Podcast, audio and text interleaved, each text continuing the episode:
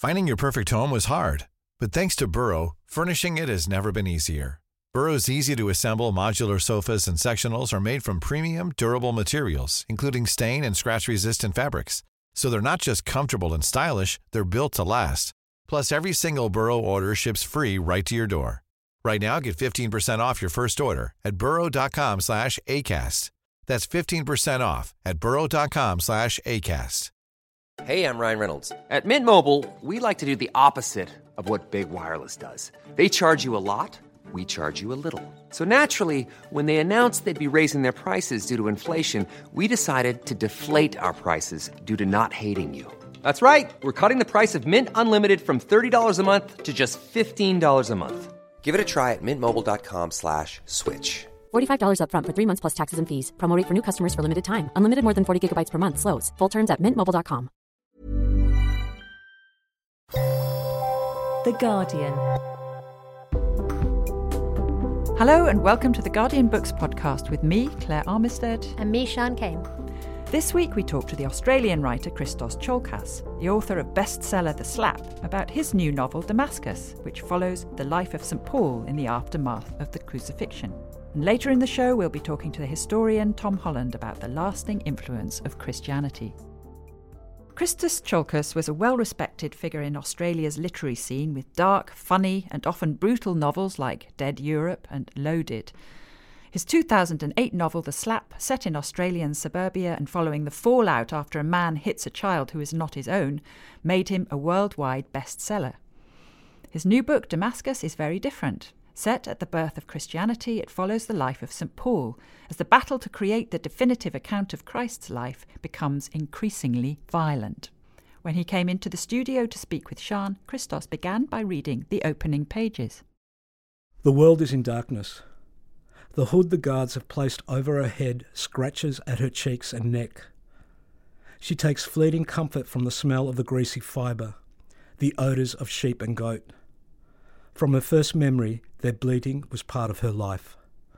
They were her companions during the day and over countless nights, when she joined them in their rough stable to escape the drunken violence of her father and her brothers, and then that of her husband. The warm bodies of the goats had been her solace and her bed. They had been her work and her friends. She also recognizes another smell, far more noxious fear. How many others has this hood covered? The stink of their terror is soaked through the fibres. With every hoarse breath, she too releases the acrid taint of fear. She must not let them know her dread. She prays. Our Lord is a shepherd. He is not a king or a priest or a master. Our Lord is a shepherd. With every silent repetition of that prayer, the demon that is fear subsides. She falls into calmness. The rope that binds the call is loosened, and a tremor of light battles with the darkness. The hood is snatched off her, and the overwhelming sunlight burns her eyes. The world is white, blinding, terrifying white. At first, there is only that brilliance of light. Then she discerns the shadows. And as those shadows take form, she sees that she is in the centre of a circle. Surrounding her are bearded men, each one holding a rock. As her eyes adjust to the day, she can see the sun flaring off the wall of the sacred city in the distance. Then she sees crows and vultures wheeling above her. They are in a gully. It is a cursed ground. And with that thought, fear reclaims her. On this ground she will die. Piss runs down her legs, darkens her smock, streams onto the stony ground. Her hands are still tied behind her back so she cannot cover her shame. She drops to a crouch. Christos Tsiolkas, welcome to the Guardian Books podcast. An absolute pleasure to be here. Thank you, Sian. when I heard about your book, uh, your new book, Damascus, when I first received a copy, I was also sent a letter written by you. And I'm really glad that I read it first before I started the novel. Sometimes I sort of discard the things that come with books, but I, I made sure to read this. And it so completely informed my reading of this novel, but also quite a lot of your other works as well that I'm really, really thankful that I did. Oh, good.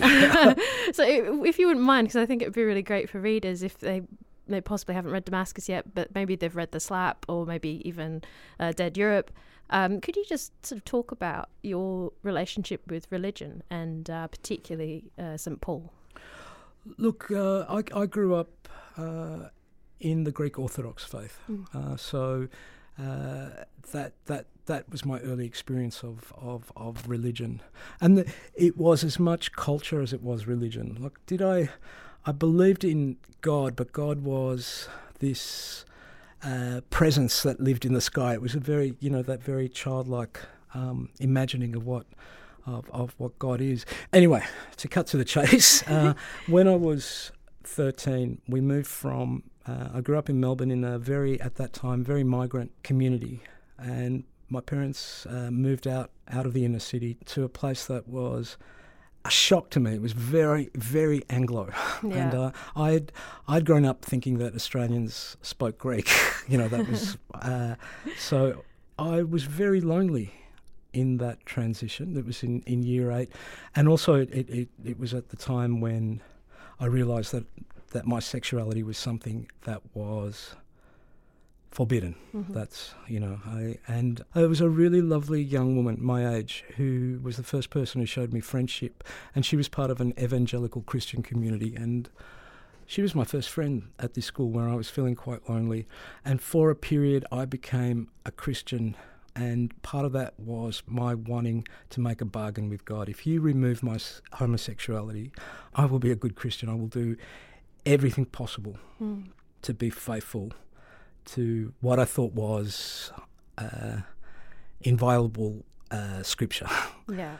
and I couldn't, I, I, I just couldn't reconcile that battle. And, and Sian, it was a, it was a battle. I've been when I talk about it, I mean this quite seriously. You know, you because I was a 13 year old boy, I would be masturbating in bed at night, and then after I came, so shocked and angry and disgusted with myself that I would scratch myself to let the demons out. That's how I felt. It, so I was caught up in this battle, and my first encounter with St. Paul, and Paul is the, the main character of, of Damascus. My first encounter with him was in Corinthians, where he writes that amongst a, a whole long list, being homosexual will deny you God's love. Mhm. After about a year and a half of this struggle, I just got up from a Bible reading and went, I don't believe anymore. And it was an absolute relief. Mm. It was like I, I, I, I, can, I could not reconcile God and my body. Yeah. And I thought I would never, ever think about religion again. and then uh, in my late 20s, I went through a period which is, we all experience, of another form of despair, but this one was where I had failed myself. I'd, I'd failed someone I loved really deeply. And I was working in the city, in, this is in Melbourne, and across the street from my work was a little uniting church. And, I- you know, I still to this day don't know what, what it was. I just walked into the church and just fell into prayer. And I hadn't prayed for, it would have been over 10 years at that, at that point, and just howled. And it was such a relief to pray. And in front of me was a New Testament. And I picked it up. I'd always loved the, the Gospel of Matthew. Mhm. So I, I read that, and then I started reading Paul. And the, the um, astounding thing about Paul, as is, we can still hear his voice. We've got we, we've actually got his letters, and and this time I didn't find a man saying that you are going to be denied God's love. I actually found someone who was writing about what it is to be human and how do you deal with the despair I was experiencing. I found great solace in his work, and so that was a long time ago. But I think the the the the, the germ of this book came from those two experiences and, and trying to make a reconciliation between that first version of Paul and the Paul that, that gave me hope Mm. as, as a young adult. The other thing I, I, I need to say, because it is important, is, you know, for my parents, Greek working class immigrants to a country where they didn't know the language, they didn't know the culture, my coming out as gay was a, a huge shock for them. And I'm absolutely fortunate that they never stopped extending their love to, to me. But it took a long, long time. And some years ago, now that my mum and I could be truly adult about our relationship, I actually asked her the question of how how did she cope? Because I think she doesn't have family in Australia. She uh, she doesn't have the language, Mm. and, and she told me she had, she herself had gone through a certain despair of wondering, could she live Yeah. with the, the shame? Because that's that's what happens in those communities. Um, the shame can be terrifying. And she said that she actually found solace from reading Paul. And I said, What did you discover in Paul? And she said that God loves my son. And I think that too is part of what has brought me to writing Damascus. Because even though I'm no no longer a Christian, it, this book is is a way of kind of honouring something about the ethical that I definitely have got from Christianity. Hmm. But I think the ethical questions, whatever our faith tradition, whether we're atheist or whether we're agnostic or, or, or whether we do have religious faith, that, that, that, that questioning of what it is to to live an ethical life in the world is an important question. And if you don't understand it, if you don't understand the history of where these concepts like justice, like universal love come from, Mm. I mean, I, I read a quote from you, I think, from, I think it was like 2014, and uh, you, you you said, if I were to teach creative writing today, I'd say to students, don't write anything until you've had time to read Homer and the Bible. And uh, what you were saying I think I also said Shakespeare. Oh, and Shakespeare. I mean, it's probably it's a pretty good set, but I was sort of wondering about the Bible in particular. What do you think it is about reading the Bible that that might teach a, a writer? Is is it sheer power of storytelling, or is it is it something else? Is it to do with language?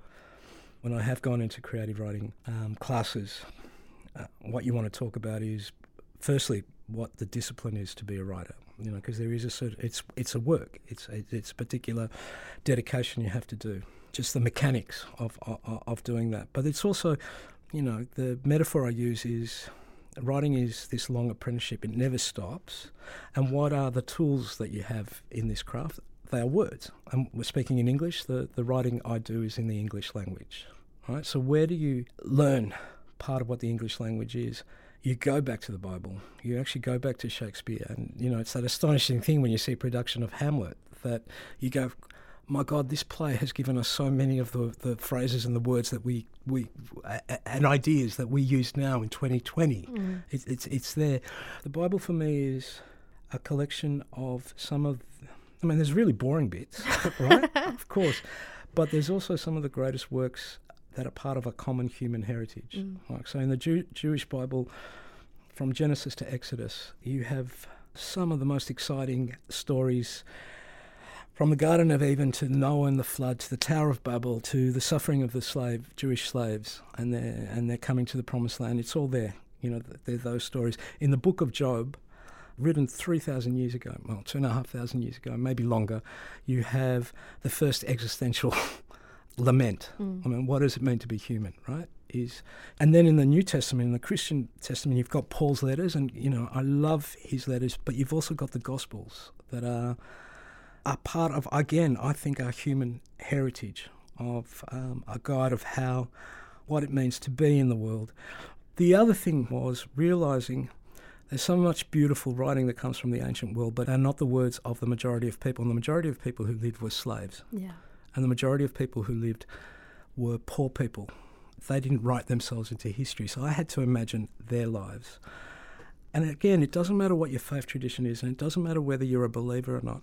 What is profoundly moving about Christianity, you take the crucifix so for granted, but when you really have to think through what it is, the worst and ugliest punishment that the Roman state envisaged how they signified that you, any anyone listening to this, was the most abject and the most ugly and the most unwanted of, of, of humans, in fact, not even human, was to crucify you, Yeah. to, to break your body, to violate your body. It was the most shameful thing they could do. And what this new faith that emerged out of the Middle East said was that's where you find God. You don't find God in the noble's house. You don't find God amongst the rich and the wealthy. You actually find God in the most abject presence. And so the language is violent, the mm. language is harsh because that's the world that these people were living in. And I, I just wanted to be faithful to that. That's really interesting that you brought up language because actually language is something I've, I've really always wanted to uh, actually talk to you about because language is something that always gets brought up when your your books are discussed or reviewed, and uh, often it's in relation to profanity. But it, it's more that I think that there's a, there is a frankness to your writing. There's a certain brutal edge to some of your writing. There's a lot of scenes in Damascus that are really brutal and obviously can make complete sense in terms of the, the historical context. But that wider question about brutality and um, the frankness of your language, I was wondering whether perhaps a certain amount of ugliness in writing allows for a certain amount of beauty on the other side. In one very clear and obvious way, you write, every writer has a voice. I mean, what do you want when you open a book, right? Is to actually hear a voice that you've never heard before, right? And and that's the most astonishing thing that can happen. That's when you fall in love with writing mm. again, and you fall in love. You know, it's when you, you. It's not about the story necessarily, right? It's not about the character. It's actually about hearing a voice that you've never heard before, right? That is what keeps me going as a reader. So something in my voice, whatever it is, comes with a certain visceral energy. It's so hard. How do you talk about yourself? You're doing a good job. okay. Visceral's the right word for sure. You know, we're talking about creative writing classes before. The, I have said to you know young writers when I'm talking with them, you have five senses. Use all those senses, right? It's not only your sight; it's what you hear, it's what you smell, it's what you touch. I mean, bring that into your writing. That's what I want to do with the writing. I think that there is also an element of the question of class that comes into how we write. So, whatever my life is now, I came from a world where directness was absolutely important in how you communicated. I grew up in also, and that was part of the working class world I, I grew up with, where for the first four uh, years of my life, I only spoke Greek, and that's why I thought that Greek was the language, you know, it was the, the official language of, of, of Australia. and then I went to school and I learned that no, it was English. So I had to master a new language. But still, when I, I came home, the language I had to, or needed to speak in to my parents with was Greek. So that was a really long struggle when I was a young kid because you don't you don't really necessarily understand why it is so difficult to communicate because you're learning concepts in English and then having to translate them in this in this other language. So, in that work of translation, again, directness comes into it. Uh, a certain straightforwardness, uh, a certain uh, slang, a certain way of, of speaking is is part of the language I grew up with and the language that I'm fascinated in and the language that I want to use as a writer. It was interesting before you brought up Australia because actually I wanted to ask you because Australia is nowhere to be seen in, in Damascus. I uh, yeah, well, it didn't exist of, um, as a as a modern as, what we know Australia yeah, now, yeah. and it's been it's sort of very present in a lot of your books and uh, like particularly I was thinking about Barracuda and maybe because it came after the slap and so there was there was a pretty big global release for it. And so I interviewed Helen Garner a couple years oh, ago. Helen, yeah. Oh, she's amazing. Everyone that's listening to this, you have to go read some Helen Garner because she's just incredible. And she's not appreciated as much as she should be outside of Australia. I remembered she'd said the quote was, I never wanted to write about Australia as a spectacle for people elsewhere. And it struck me that that could be possibly something that a lot of Australians struggle with, particularly after they've had like a global success like the slap. And I was wondering how you'd feel about that statement about not wanting to make it a spectacle for for the rest of the world. You're right about you know I, when I, I wrote the slap, I didn't think about what people knew about Melbourne or Australia. I just wanted to write a story that fascinated me about changing morality yeah. and changing codes of behaviour and actually changing class system. Mm. A class system that for, for a long time had been Anglo in my country and now what had many different faces and guises. What does it mean when people step into the middle class mm-hmm. from the working class world? You just have to write the story you want it to write. I think that's the important thing. There's a long time been this notion of the cultural cringe in, mm-hmm. I mean, in Australia. I think for myself and my generation and now a younger generation, because we don't necessarily come from mm. like from Britain, you know, that's not our heritage we don't have necessarily have this sense of that's who we have to write for. Maybe earlier generations had that. That that's That's just not part of my experience. And that's quite liberating. I don't know any Australian writer who's really at the moment thinking about how their work is going to be read elsewhere. The big question, big moral political question as, an, as a writer from Australia at the moment is Indigenous history and where you stand in relationship to that. Mm-hmm. And what is the notion of Australia that you are communicating in your in your work? The greatest uh, thing that is happening in Australian letters at the moment is that you have this astonishing wealth of Indigenous writing. Right, so that's that's what you're thinking of Mm. Yeah. as an Australian at the moment, as a, and as a white fellow Australian, that's that's more an issue. Whereas I don't pick up a, a novel by a Scottish writer and go, "What is this version of Scotland?" I'm Yeah. just I'm picking up the book and wanting to hear, as I said, a voice that I've never heard before. Yeah. Where it comes from isn't that that important to me. One last question before before we have to wrap up. I wanted to know whether you'd had much feedback from Christian readers about this, just because particularly, you know, you've taken some sort of a, a, quite apocryphal beliefs and myths around Jesus as a as a figure, and you've made your own interpretations on on certain things. And I was wondering whether any Christians had, had reacted at all. The most pleasurable aspect of, of, of what's been happening over the last few months, because the, the novel was released in, in Australia in November, has been the conversation I've had with Christians. Hmm. You know, the thing that I fear most is fundamentalists. I fear secular fundamentalists as much as I fear re- religious fun. If you, you most of the Christians who have spoken to me about the book, and I, I, you know, I had I was on a panel with three Anglican ministers about a month ago, and it was it was terrific to be able to be there and to actually discuss history and discuss theology and discuss what can fiction do that is different to what non-fiction can do when it comes to this uh, these ideas. I think there are people of good faith who have been struggling with the meaning of Christianity for a long time now, and people will say, uh, "You've created this figure Thomas, who is Jesus' twin." That may not be theologically sound, but at the same time, you are talking with Christians who also know that there is a Gospel of Thomas that was eliminated in the canonical Bible, but that actually speaks to another possibility that there was for Christianity, and that is one in which there wasn't a resurrection. So, what would it have meant if you had a faith that didn't believe in the resurrected Christ, that said, actually, there is no kingdom to come, the kingdom is here in this world? Hmm. That's why I've created the figure of Thomas. And it's there subtly in the canonical Bible, in the in in the Gospel of John, you know, we have the figure of doubting Thomas. Mm-hmm. You know, he doesn't believe that Christ has been resurrected until he puts, you know, he actually puts his finger in the hole in the body where the nails went in. That isn't a literal truth, and most Christians know that what is being hinted at in that gospel is that there was another another way Christianity could have gone. It's saying that these early Christians who had another idea of what the life and teachings and death of this prophet that came out of Judea 2,000 years ago meant. Mm-hmm. That's what I'm grappling with this book is to, to say there are various versions of Christianity. It is not frightening. It's actually, I think, invigorating and liberating to be able to, to, to understand that history.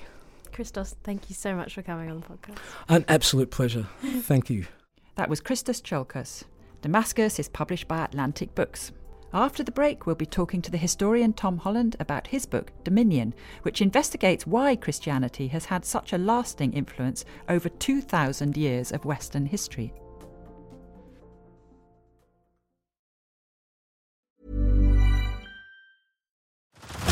Head over to Hulu this March, where our new shows and movies will keep you streaming all month long. Catch the award winning movie Poor Things, starring Emma Stone, Mark Ruffalo, and Willem Dafoe. Check out the new documentary, Freaknik The Wildest Party Never Told, about the iconic Atlanta Street Party. And don't miss FX's Shogun, a reimagining of the epic tale, starring Anna Sawai. So, what are you waiting for? Go stream something new on Hulu. Finding your perfect home was hard, but thanks to Burrow, furnishing it has never been easier. Burrow's easy to assemble modular sofas and sectionals are made from premium, durable materials, including stain and scratch resistant fabrics. So they're not just comfortable and stylish, they're built to last. Plus, every single Burrow order ships free right to your door. Right now, get 15% off your first order at burrow.com slash ACAST. That's 15% off at burrow.com slash ACAST.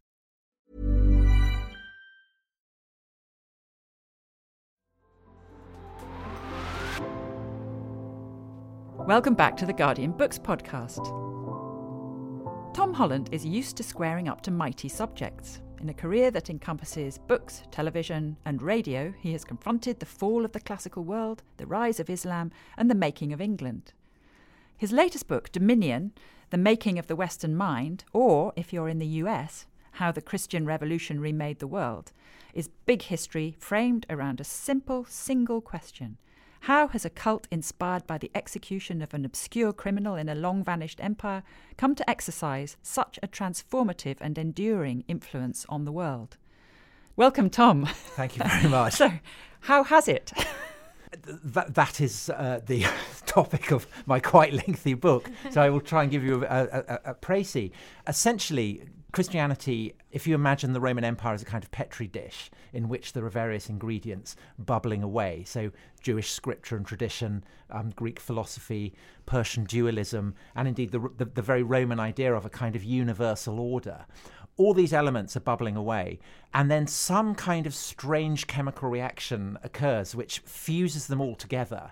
And, and, this reaction is in some way the belief that this obscure criminal, Jesus, rose from the dead and is in some strange way a part of the one creator God of Israel who has fashioned all the earth as well. The genius initiative really is that the Jewish inheritance, the Jewish tradition of this kind of loving God who has fashioned all the world, is made palatable not just for Jews but for everybody and that kind of universalizes it. There's a kind of paradox in Christianity that it's it's a religion of of love. It's a religion that gives the poorest, lowest, humblest, most persecuted people the assurance that the one creator God loves them. And yet the obverse of that is, well, what do you do with people who don't accept this universal message of love? And in a sense, the, the genius of Christianity has been precisely that it's been able to, to kind of spread and mutate entirely around the world to the degree that I think that enormous amounts of, of what we today take for granted would be unthinkable without Christianity, and in a way are Christian heresies. You make a huge claim, don't you? you? You say to live in a Western country is to live in a world still utterly saturated with Christian concepts and assumptions. This is no less true for Jews and Muslims than it is for Catholics and Protestants, i.e., it's more saturating than any other. Well, religion. I mean, I, for, for instance, if you use the word religion, if you use the word secular, you are using words that have emerged from Christian history and Christian theology, and they're for a hedged about with, with all kinds of Christian significations. And what that means for people from different traditions is that if they live in a Western country and they're told you have freedom of religion, it means that they have to kind of shape and mold their traditions into the form of something that resembles what Christians traditionally have understood by religions. So if you look at the way that Jews in the early 19th century, with establishment of, of the French Republic and then kind of other states around Europe on the same model, Jews get told you can have citizenship but to do so, you have to accept that you belong not to a people, not to the nation of Israel, but to a religion called Judaism. And the word Judaism is a very ancient one in Christian discourse. It's one that originates in the second century AD. But no Jew uses that word, that concept, until the 19th century. So, what you see over the course of the 19th century in both Reform and Orthodox Judaism is essentially an attempt to approximate to something that kind of resembling Protestantism. And the same kind of weathering pressures have been brought to bear on Muslims who've moved to what was formerly Christendom after the Second World War. Muslims are told, yes, you have freedom of religion, but traditionally Muslims have not thought of what Christians have thought of as Islam as being uh, anything that approximates to, to, to, what Christians today think of as a religion. And I think that that is, is a huge part of the stresses that exist between Islam and secularism secularism is not culturally neutral. Secularism is bred of Christianity, and so therefore it, it, imposes far greater strains on, on Muslims to accommodate to it than it does on Christians. So we are partly dependent for this extraordinary behemoth that bestrides our history and our culture we have St Paul to thank for it, don't we? Uh, Who's one I of the first a, great a Christian say ultimately you have Jesus to thank for it. But but Paul is the earliest source we have for it. His letters are earlier than than, than any of the gospel accounts of, of Jesus' life or sayings. And so therefore if you want to know about the beginnings of Christianity, uh, you know, you go back to the earlier sources and, and those are Paul's letters, of which seven are generally accepted to have been absolutely written by Paul himself. They don't fill a huge amount of space, they, they're quite short, um, some are longer than others, but almost every line is like a kind of acorn from which incredible oaks have sprung. And I can't think of any other collection of texts that have had a more seismic or fundamental influence on the development of what we would now call the West. I mean, they are so full of implication, so full of kind of startling recalibrations of what Jews, Greeks, Romans had taken for granted, that to read them is to kind of be in the presence of the beginnings of something enormous. So Christos has obviously, as as we've just heard in that interview, has taken a sort of quite a, a low down and dirty approach to him. Christos has a very personal relationship with St. Paul in particular in his own life and, and growing up uh, Greek Orthodox. But I'd be interested to know what your impression, because obviously Christos has gone and done his research and then written a novel about St. Paul. In your own research, do you do you ever really get a sense of the man from the letters? Yeah, the letters, and it's very important to, to the way in which Christianity evolves along different tram lines to those of, of, of Judaism or Islam is that Paul's fundamental message is that the original covenant, the law, the Torah, which was given to Moses, is no longer really necessary because now, with the new covenant, that, which has been hailed by the, the, crucifixion and resurrection of Jesus, there is a new covenant that is, is, is, is written on the heart. Therefore, you don't need a great body of written law. What you need is to look into your own heart and to read God's law there. And this is the message that, that, that Paul is, is propagating, often it, seems in, in tension with many other Christian preachers. And the word that he reaches for to describe this, this law that is written on the heart, it's such a kind of novel idea. It's so alien to Jewish tradition that he reaches for a tradition from, from Greek Stoicism, Greek philosophy. And the Stoics believe that there is a spark of the divine manifest throughout the entire world and that it's manifest in human beings. And it's what they call syneidesis, conscience. So Paul is foregrounding conscience. So actually, his personal take on Jesus is kind of part of his message. And so these letters are not lists of what you can and can't do specifically, although they often are but they are Paul's personal take on what you can and can't do. Paul is looking into his own heart and giving you his own sense. And so, therefore, a sense of his personality is absolutely immanent within them. Hmm. You, you, you get that very strongly. There are points where he, he loses his temper, there are points where he makes he makes jokes. There are points where he says, you know, I wish that I was writing this myself. I would do it in very kind of large capitals.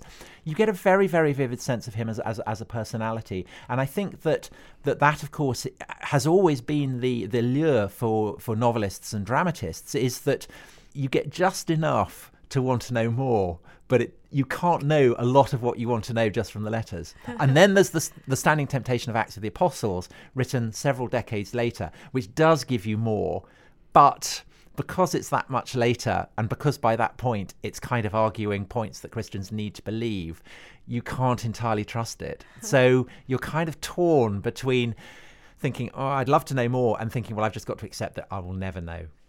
So now this book, it's it's absolutely full of characters. I mean, we made it sound quite cerebral just because of the way we been talking, the subjects we've been talking about. And one of them, one of my favourites, is this character I didn't know at all called Origen.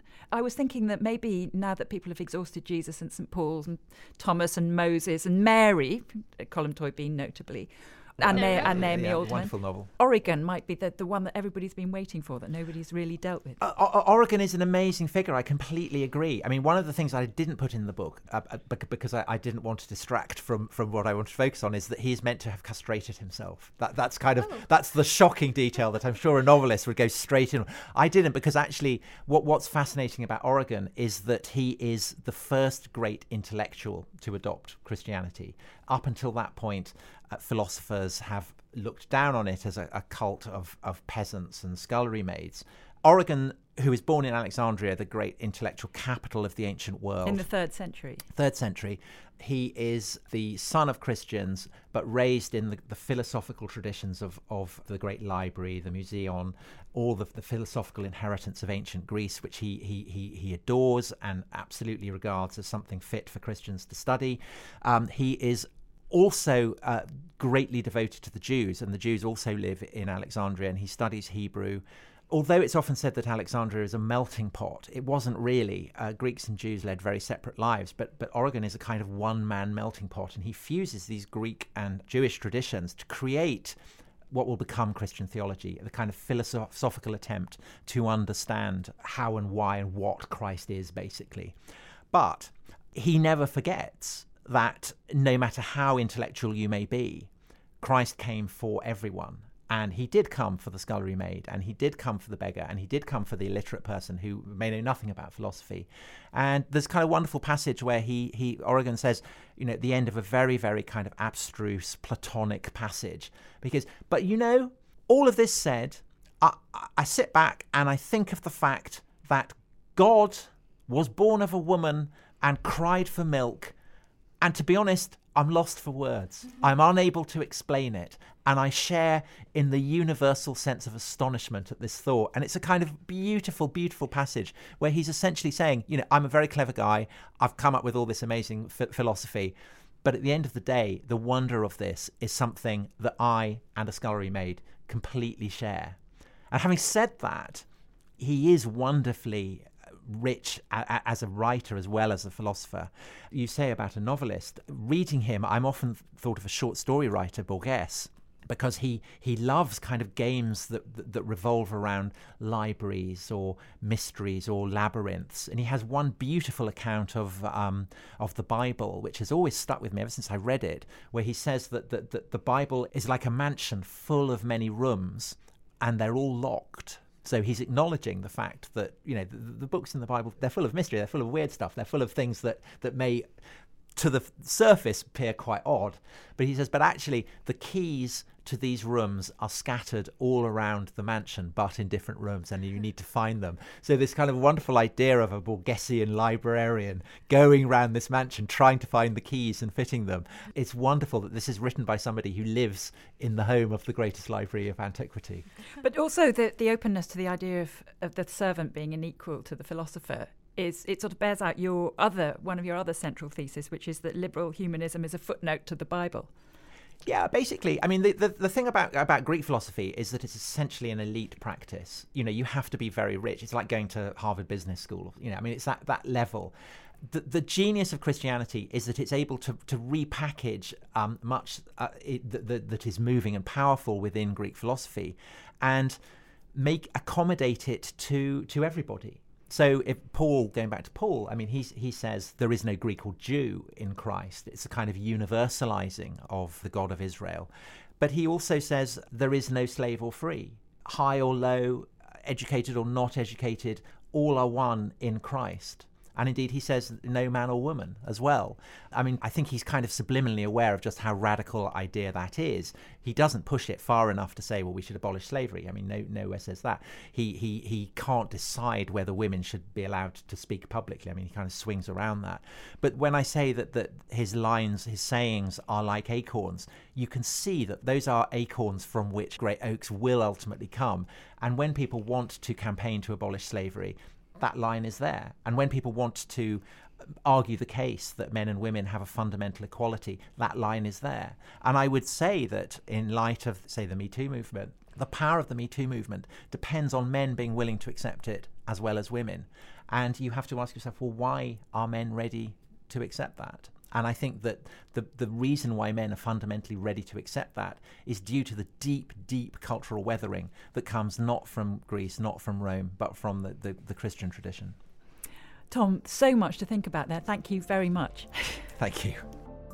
And that's all for this week. Thanks to Christos Tsiolkas and Tom Holland. Damascus is published by Atlantic in the UK and Allen and Unwin in the US. And Dominion is published by Little Brown in the UK and Basic Books in the US. Next week, we'll be talking to the Northern Irish writer Glenn Patterson about his latest novel, which finds the ghosts of the past refusing to go quietly in a rapidly renewing Belfast. If you have any thoughts about this week's episode, get in touch on Twitter at Guardian Books or on the podcast page. And you can always subscribe and review us wherever you get your podcasts from. But for now, from me, Claire Armistead, and me, Sian Cain, and our producer, Ian Chambers, goodbye and thanks for listening.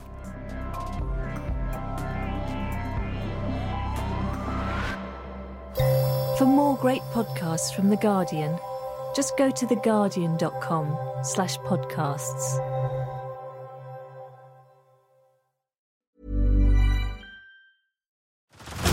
Head over to Hulu this March, where our new shows and movies will keep you streaming all month long. Catch the award winning movie Poor Things, starring Emma Stone, Mark Ruffalo, and Willem Dafoe. Check out the new documentary, Freaknik The Wildest Party Never Told, about the iconic Atlanta Street Party. And don't miss FX's Shogun, a reimagining of the epic tale starring Anna Sawai. So, what are you waiting for? Go stream something new on Hulu.